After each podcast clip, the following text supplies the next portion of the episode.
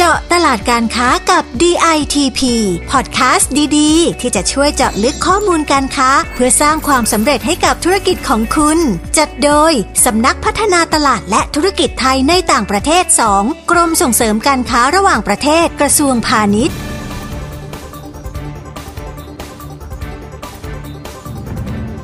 สวัสดีค่ะ พบกันในพอดแคสต์เจาะตลาดการค้ากับ DITP เช่นเคยนะคะ อยู่กับดิฉันประภาบุรณสิริหัวหน้ากลุ่มงานแผนและอำนวยการสำนักพัฒนาตลาดและธุรกิจไทยในต่างประเทศ 2 ค่ะ คุณผู้ฟังคะนับตั้งแต่วิกฤตโควิด -19 แพร่ระบาดไปทั่วโลกนะคะ ส่งผลให้พฤติกรรมหลาย ๆ อย่างของคน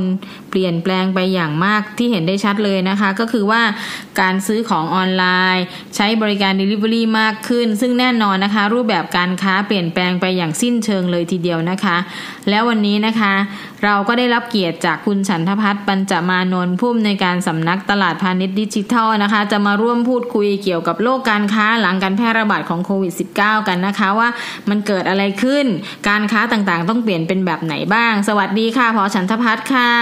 ครับ สวัสดีครับคุณประภาและคุณผู้ฟังครับ ค่ะพอคะชีวิตวิถีใหม่หรือ new normal เนี่ยนะคะ มันมีผลหรือส่งผลต่อการค้าของไทยในอนาคตอย่างไรบ้างคะพอครับก็ต้องบอกก่อนนะครับว่า new normal เนี่ยมันเกิดขึ้นหลังจากที่มีการแพร่ระบาดของไวรัสโควิด -19 นะครับก็ทำให้เรามีคำเรียกว่าเปลี่ยนวิถีชีวิตไปจากเดิมอย่างตลอดกาลนะครับเช่นการใช้ชีวิตก็เป็นรูปแบบใหม่ ซึ่งนับจากนี้เนี่ยก็ความต้องการต่างๆ เมื่อชีวิตเราเปลี่ยนไปความต้องการสิ่งต่างๆรอบตัวก็เปลี่ยนไปด้วยตรงดังนั้นก็เป็นโอกาสของผู้ประกอบการไทย ถ้าเกิดสามารถมองเห็นนะครับว่าความต้องการใหม่ๆนี่คืออะไรบ้างก็จะเป็นข้อได้เปรียบในการทำการค้าและการทำตลาดต่อไปนั่นเองครับ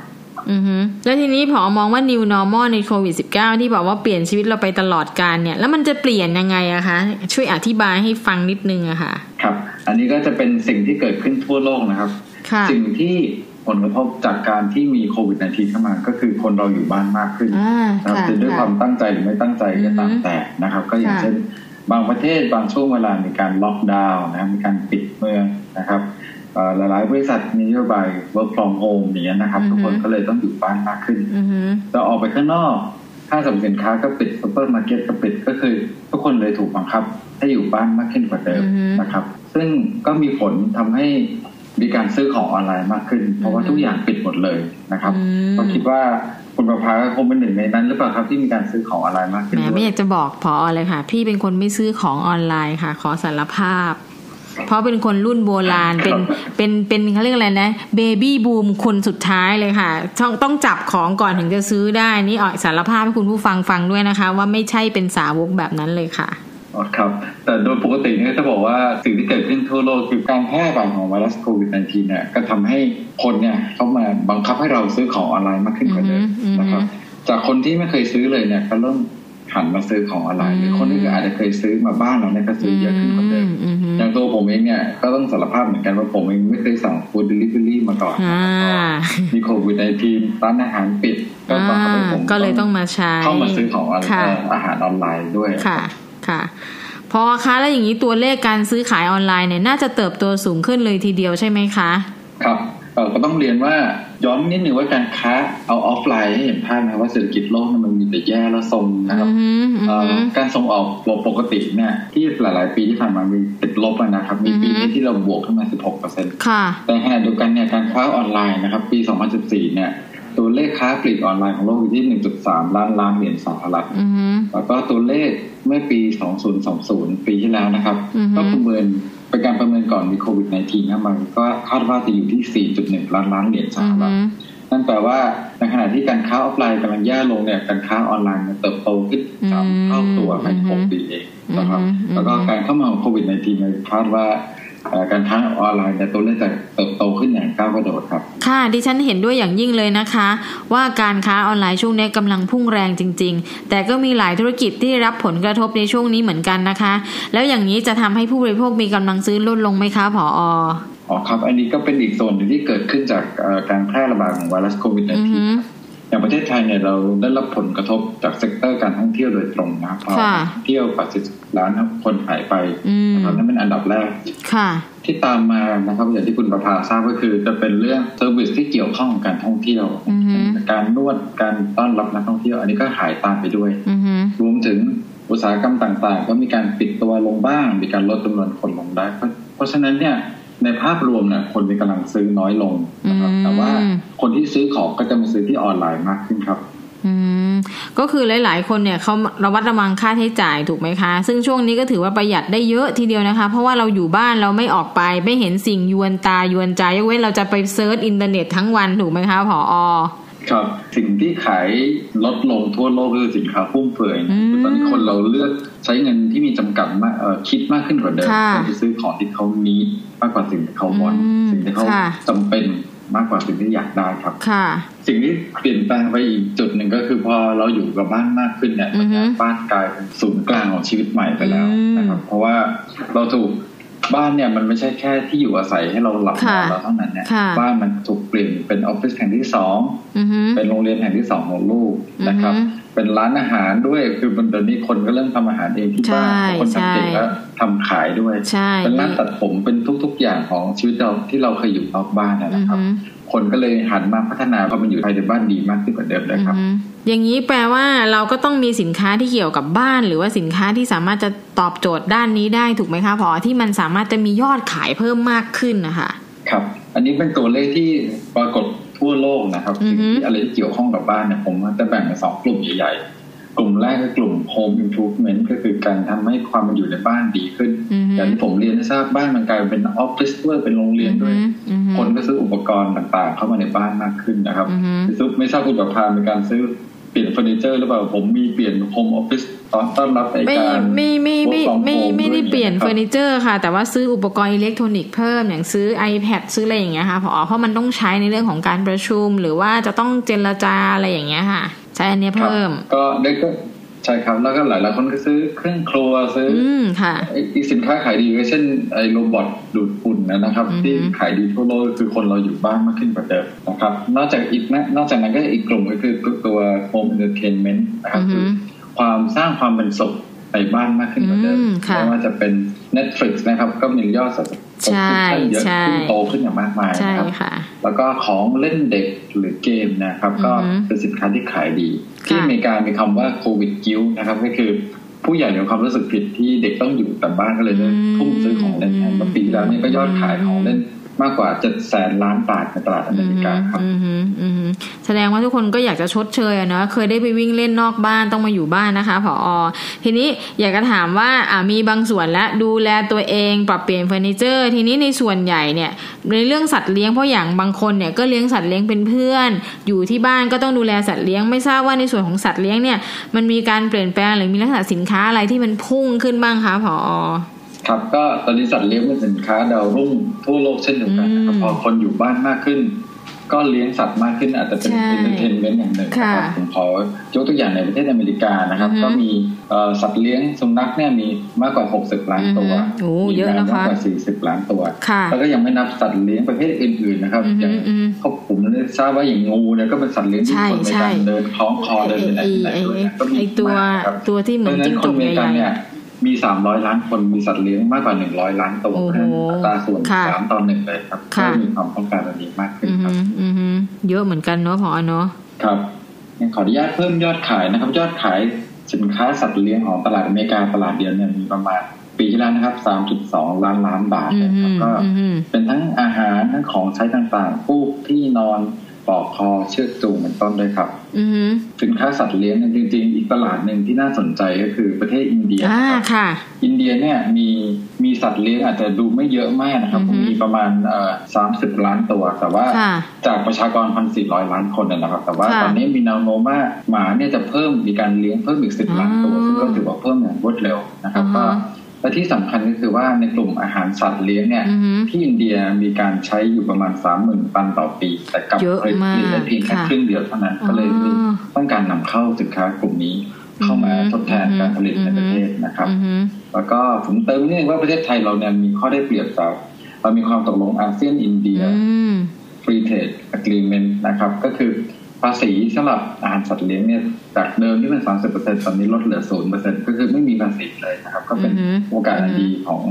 ตลาดนี้ด้วยเช่นเดียวกันครับโอ้ค่ะ สินค้าสัตว์เลี้ยงนะคะ ในอเมริกาในอินเดียเนี่ย ฟังดูแล้วน่าสนใจเติบโตมาก แล้วก็มีโอกาสสูง แล้วมันมีตลาดไหนไหมคะ ผอ.ที่น่าสนใจเกี่ยวกับสินค้าประเภทนี้ค่ะ ครับ อีกตลาดที่น่าสนใจก็คือตลาดจีนนะครับจีนนี่ มีการเลี้ยงสัตว์เยอะขึ้นมากนะแต่เป็นคนละเหตุผลกันนะครับ อาจจะไม่เชิงโควิดซะทีเดียวก็คือจีนเนี่ยมีคนโสดเยอะนะครับถึงสองร้อยสี่สิบล้านคนคาดว่าภายในสองปีนี้อาจจะเพิ่มเป็นสี่ร้อยล้านคนนะครับเพราะว่าตอนนี้คนรุ่นใหม่ของจีนมีความ เปลี่ยนความคิดใหม่ๆแล้วไม่ใช่ว่าทุกคนจะต้องแต่งงานมีครอบครัวมีลูกให้อาม่าอาปงละตอนนี้ทุกคนเขาบอกว่าถ้าหาใหม่หาดีๆ ไม่ได้ก็ไม่ต้องมีนะครับอยู่คนเดียวก็ได้ เพราะฉะนั้นก็เลยจะมีคนโสดจำนวนมาก แล้วก็แก้เหงาครับก็เลยมีการเลี้ยงสัตว์มากขึ้นด้วยนะครับ ซึ่งตลาด สัตว์เลี้ยงในจีนเนี่ยก็คิดว่าภายในสี่ปีเนี่ยจะมีมูลค่าถึงหกแสนล้านหยวนหรือประมาณสูงมากเลยค่ะ ได้ฟังอย่างนี้นะคะ ผู้ประกอบการที่ทำธุรกิจเกี่ยวกับกลุ่มของสินค้าสัตว์เลี้ยงเนี่ยคงพอทราบว่าช่องทางจะไปทางไหนโอกาสจะเป็นอย่างไรแล้วนะคะ เตรียมตัวให้พร้อมกันนะคะ เปิดตลาดเมื่อไหร่เราจะได้พร้อมลุยกันเลยนะคะ นอกจากนี้แล้วเนี่ยพอมองว่ายังมีโอกาสสำหรับกลุ่มสินค้าประเภทอื่น ๆ อีกบ้างไหมคะ ครับ อีกส่วนหนึ่งเมื่อกี้ที่ผมพูดตั้งแต่แล้วว่าพอมีโควิดนที่ผลกระทบแรกคือคนอยู่บ้านมากขึ้นนะครับ อีกผลกระทบหนึ่งก็คือคนเราดูแลสุขภาพมากขึ้น ถ้าสังเกตดีๆสินค้าแรกๆที่ตั้งแต่มีโควิดนทีเข้ามาก็คือพวกหน้ากากอนามัยมือยางนี่เป็นสิ่งที่ขายดีขายดีขายดีนะครับ ตามมาด้วยสินค้าฆ่าเชื้อโรคแอลกอฮอล์ต่างๆนะครับ ตอนนี้อีกสิ่งหนึ่งเนี่ยที่เริ่มตามมาแล้วก็เป็นกันทั่วโลกก็คือทุกคนต้องการเสริมสุขภาพนะกลุ่มอาหารเสริมเนี่ยเติบโตอย่างมากในหลายตลาดนะครับค่ะแปลว่าอาหารเสริมเนี่ยก็มีแนวโน้มที่จะไปได้ดีเช่นกันใช่ไหมคะผอใช่ครับงั้นผมขอขอให้ข้อมูลเพิ่มนะครับอย่างที่ตลาดอเมริกาเนี่ยคาดกันว่ามูลค่าอาหารเสริมเนี่ยจะมีมูลค่าสูงถึงแปดหมื่นห้าพันล้านบาท แล้วก็ปีแล้วเนี่ย โตถึง 30%นะครับ ก็จะเน้นสินค้าที่มีสรรพคุณเรื่องอิมมูนเฮลท์นะครับ คือการเสริมภูมิคุ้มกันนะในขณะที่ตลาดอังกฤษเนี่ย เก้าในสิบคนเนี่ยตอนนี้ก็พยายามหาอาหารเสริมซื้อทุกเดือนนะครับ เป็นประจำเพื่อจะดูแลรักษาสุขภาพมากขึ้นกว่าเดิมครับค่ะ ในเรื่องของการสร้างภูมิคุ้มกันเนี่ยนะคะ ดิฉันว่าสมุนไพรไทยเราเนี่ยหลากหลายชนิดก็มีจุดเด่นมาก ๆ เลยนะคะ ครับสมุนไพรก็เป็นอีกตัวหนึ่งที่เรามองกันว่าน่าจะมีโอกาสสูงนะครับ ก็ต้องบอกว่าคนรุ่นใหม่อย่างกลุ่ม Millennial ในหลายประเทศเนี่ยก็มีเขาจะมี character ที่ จะนิยมสินค้าที่มาจากธรรมชาติเป็นมิตรกับสิ่งแวดล้อมตรงนี้สมุนไพรน่าจะตอบโจทย์ได้ดีนะครับ แต่ว่าอาจจะมีเป็นสิ่งที่ผู้ประกอบการจะต้องคำนึงนิดนึงนะครับ เพราะว่าในกลุ่มสมุนไพรไทยเนี่ยสิ่งที่ต้องให้ความสำคัญคือหนึ่งเรื่องการทำฉลากให้ดูอินเตอร์หน่อยนะครับบางทีเราอาจจะติดฉลากแบบแบบรูปแบบไทยหน่อยนะครับส่วนที่สองเนี่ยบางประเทศเนี่ยเขาจะไม่ให้เราใส่ เขาเรียกอะไรเป็นคุณคุณสมบัติของสินค้าโดยที่ไม่มีผลแลบมาก่อนนะครับไม่สามารถบอกว่าสมุนไพรนี้สามารถรักษาโรคนี้ได้หรือบำบัดสิ่งนี้ได้ต้องมีผลทดสอบมาก่อนก็เป็นส่วนนะครับพิจารณาเพิ่มเติมครับเอาแล้วก็อีกกลุ่มนะครับ กลุ่มอาหารนะครับ ก็ต้องบอกว่าตอนนี้พอเราดูแลสุขภาพมากขึ้นเนี่ย ก็จะทานสิ่งดีๆ เข้าสู่ร่างกายมากขึ้นกว่าเดิม ก็เราเรียกกลุ่มนี้เราเรียกว่ากลุ่มอาหารแห่งอนาคตนะ future food นั่นเองนะครับ ซึ่งแบบนี้ก็เป็นที่ต้องการในทั่วโลกเช่นเดียวกันครับผอ. คะแล้วอย่างที่ ผอ. พูดว่า future food เนี่ยมันเป็นลักษณะสินค้าประมาณไหนแบบไหนนะคะ ที่ที่จะทำให้ผู้ประกอบการไทยเข้าใจว่ากลุ่มนี้คือ future food ที่เขาจะมีศักยภาพที่จะไปขายต่อได้อย่างเงี้ยค่ะ ครับ ในกลุ่ม future food หรืออาหารแห่งอนาคตเนี่ยตอนนี้เราแบ่งเป็นสี่กลุ่มย่อยนะครับเพื่อความเข้าใจง่ายๆเดี๋ยวจะพยายามเล่าเร็วๆนะครับ กลุ่มแรกคือกลุ่มอาหารออร์แกนิก ซึ่งอันนี้ผมว่าหลายๆคนก็คง มีความชินอยู่แล้วว่ามันคืออะไรนะครับ ก็คือผลิตภัณฑ์จากเกษตรนะครับ ที่ไม่ใช้ยาฆ่าแมลงหรือสารเคมีเลย ไม่มีการตัดแต่งทางพันธุกรรมนะครับ ซึ่งก็คือเป็นอาหารปลอดสารพิษนั่นเอง แค่ตลาดอเมริกาตลาดเดียวเนี่ยสินค้าออร์แกนิกก็มีมูลค่าถึง 1.6 ล้านล้านบาทแล้วนะในปีที่ผ่านมาครับก็เป็นหนึ่งกลุ่มที่มีโอกาสภายใต้กลุ่มฟิวเจอร์ฟู้ดนะครับงั้นผมขออนุญาตไปกลุ่มที่สองนะครับ กลุ่มที่สองเนี่ยเราเรียกว่า functional food นะครับ หรืออาหารฟังก์ชันก็คือ อาหารที่มีการเพิ่มเติมส่วนผสมใหม่ๆที่ช่วยความสามารถในกลไกทางร่างกายที่ดีขึ้นกว่าเดิมนะครับผมยกตัวอย่างคุณกุพาฟังนะครับก็อย่างเช่น อาหารที่ช่วยทำให้นอนหลับดีขึ้นลดความเครียดเสริมสุขภาพเสริมพลังงานลดน้ำหนัก เพิ่มสมาธิบำรุงสมอง แล้วก็ระบุงบำรุงระบบย่อยมันต้นครับ นะครับนี่ก็คือกลุ่มที่สองซึ่งผมเสริมเลยนะครับว่าตอนนี้โรคโรคนอนไม่หลับเนี่ยเป็นกันเยอะทั่วโลกน่าสนใจนะครับก็เขาบอกว่าพอมีโควิด -19 เข้ามาเนี่ยมันมีความเครียดขึ้นที่อเมริกาเนี่ยเป็นโรคนอนไม่ได้นะมีความด้วยความเครียดแล้วก็เป็นโรคกัดฟันจนฟันแตกนะครับก็เลยจะมีผลิตภัณฑ์นี้มาช่วยทำให้เขาดีแลกคลายเครียดมากขึ้นนะครับ หรือตลาดจีนเองก็มีคนนอนไม่หลับถึงสามร้อยล้านคนด้วยครับเยอะเนาะก็เป็นตลาดที่ใหญ่มากนี่ก็คือกลุ่มที่สองครับถ้าเรากลุ่มที่สามเนี่ยก็จะเป็นอาหารนวัตกรรมหรือเราเรียกว่า novel food นะครับก็คือเป็นอาหารที่มีการผลิตด้วยเทคโนโลยีใหม่ๆในการสร้างสรรค์สิ่งใหม่ ๆ ขึ้นมานะครับในนี้ก็จะมีอย่างที่คนอาจจะคุ้นหูมาแล้วบ้างนะคือกลุ่ม plant based food ก็เป็นอาหารที่ทำเป็นเนื้อสัตว์ที่ทำมาจากพืชนะครับหน้าตาคล้ายๆเนื้อสัตว์จริงๆซึ่งตอนนี้ก็มีความนิยม แล้วก็ตลาดใหญ่ขึ้นมากนะครับ นอกจากนั้นก็มีกลุ่มวีแกนนะครับ ซึ่งคล้ายๆพันเบสแต่ว่าจะมีความเข้มข้นขึ้นหน่อยนะครับคือกลุ่มวีแกนเนี่ยจะไม่ทานเนื้อสัตว์เลยแล้วก็จะไม่ทานส่วนผสมที่เป็นเบียดเบียนเนื้อสัตว์ด้วย เพราะฉะนั้นก็จะเป็นอาหารที่ไม่มีส่วนของนมเนยชีสไข่หรือน้ำผึ้งเป็นต้นนะครับ แล้วก็อีกส่วนก็จะเป็นแมลงด้วยแมลงก็เป็นโนเวลฟู้ดอีกอย่าง ซึ่งตอนนี้ก็มีความนิยมทั่วโลกเช่นเดียวกันนะครับ กลุ่มสุดท้ายของ future food นะครับ ก็คือตัวเป็น medical food นะครับก็คือเป็นอาหารที่ใช้ทางการแพทย์ซึ่งคุณหมอก็จะใช้ในโรงพยาบาลในการรักษาคนไข้เพื่อเป็นกลุ่มอาหารที่มีประโยชน์ใช้แทนยาครับ ก็จะเป็นกลุ่มที่เติบโตมากขึ้นเช่นเดียวกันครับ ค่ะ เพราะฉะนั้นนะคะคุณรู้ฟังฟังผอฉันทพัฒน์เล่ามาทั้งหมดเนี่ยมองเห็นเลยนะคะว่าชีวิตวิถีใหม่ New Normal เนี่ยมันสร้างโอกาสทางการค้าให้กับผู้ประกอบการไทยอย่างไรบ้าง ที่ผอเล่ามาเนี่ยเห็นเรื่องของตัวเลขทางการค้าพุ่งขึ้นทุกกลุ่มสินค้าเลยนะคะ แล้วก็คุณผู้ฟังก็ฟังแล้วเนี่ยก็จะได้รู้ว่าเรายังมีโอกาสสามารถเอาความเปลี่ยนแปลงหรือวิถีใหม่ New Normal อันเนี้ยมาทำให้เราเนี่ยสามารถที่จะ คุ้นชินกับชีวิตในขณะเดียวกันเราก็สามารถสร้างสินค้าที่จะไปตอบสนองความต้องการของเขาแล้วขายได้ดีๆนะคะ ในเมื่อโลกไม่เหมือนเดิม คุณก็ต้องทำในสิ่งที่แตกต่างออกไป แล้วก็นำแนวคิดที่พออฉันพัฒน์มาเล่าให้ฟังเนี่ยกลับมาพิจารณามองแล้วปรับตัวเอง แล้วก็เขาเรียกอะไรพัฒนาสินค้าของตัวเองให้ตอบสนอง สิ่งที่ละฟังไปทั้งหมดว่าเฮ้ยเราตอบสนองแล้วนะเราถึงจะขายสินค้าได้เรารู้แล้วว่าเขาต้องการอะไรเราก็ทำไป เพราะฉะนั้นเนี่ย คุณพร้อมหรือยังคะที่จะเป็น new SME ในโลกใบใหม่ที่เรียกว่า new normal ค่ะนะคะ แล้ววันนี้เราต้องขอขอบคุณผอฉันทพัฒน์ปัญจมานนท์ผู้อำนวยการสำนักตลาดพาณิชย์ดิจิทัลมาก ๆ เลยนะคะ ที่ได้มาร่วมพูดคุยถึงแนวโน้มการค้าในช่วงหลังโควิด แล้วก็เป็นสิ่งที่น่าสนใจเรื่องของตัวเลขต่างๆ ความต้องการของแต่ละภูมิภาคในหลาย ๆ ประเทศนะคะผอครับยินดีมาก ๆ เลยครับ ค่ะ แล้วคุณผู้ฟังที่สนใจเรื่องราวหรือข้อมูลเพิ่มเติมนะคะ สามารถเข้าไปดูได้ที่ www.ditp.go.th หรือ www ditp-oversea.com หรือโทรมาที่ 1169 สายด่วนของกรมส่งเสริมการค้าระหว่างประเทศนะคะ เรายังมีข้อมูลการค้าที่น่าสนใจแบบนี้ มาให้รับฟังกันทุกวันจันทร์ถึงวันศุกร์ในพอดแคสต์เจาะตลาดการค้ากับ DTP ก่อนจากกันวันนี้นะคะ ฝากกดไลค์กดติดตามให้ด้วยนะคะสำหรับวันนี้ดิฉันและผอฉันทพัฒน์ต้องขอลาไปก่อนสวัสดีค่ะ สวัสดีครับ เจาะตลาดการค้ากับ DITP ติดตามข้อมูล ข่าวสาร และกิจกรรมดีๆ เพิ่มเติมได้ที่ www.ditp.go.th หรือสายด่วน 1169